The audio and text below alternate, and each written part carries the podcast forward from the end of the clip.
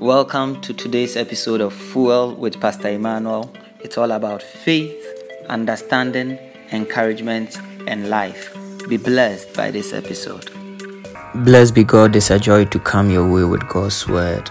First John chapter number 1, verse number 5. This is the message we have heard from him and declare to you God is light. In him there is no darkness at all.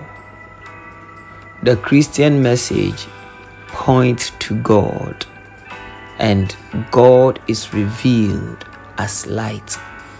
He is pure light, which means that He is purity and He is life giving because light gives life.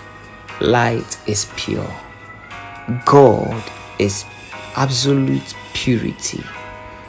God is absolute essence. God is absolute light. He is absolute life. The Bible says there is no darkness in him at all. There is no sin in him. There is no evil in him. There is no iniquity in him. There is no transgression in him. There is no darkness in him at all. God cannot be involved in wrongdoing. God cannot be faulted. His perfection, His completeness, there is no darkness in God. We need to remind ourselves over and over that God is light and there is no darkness in him. And the scripture says, This is the message we have heard from him. From who? From Christ Jesus. The message of Christ Jesus to his church, to his people, is that God is light.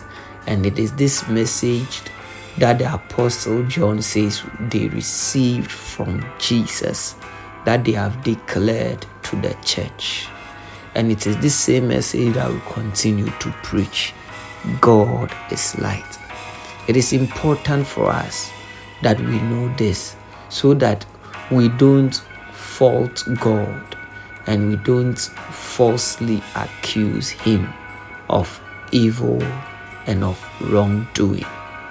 He is light. There is no darkness in Him.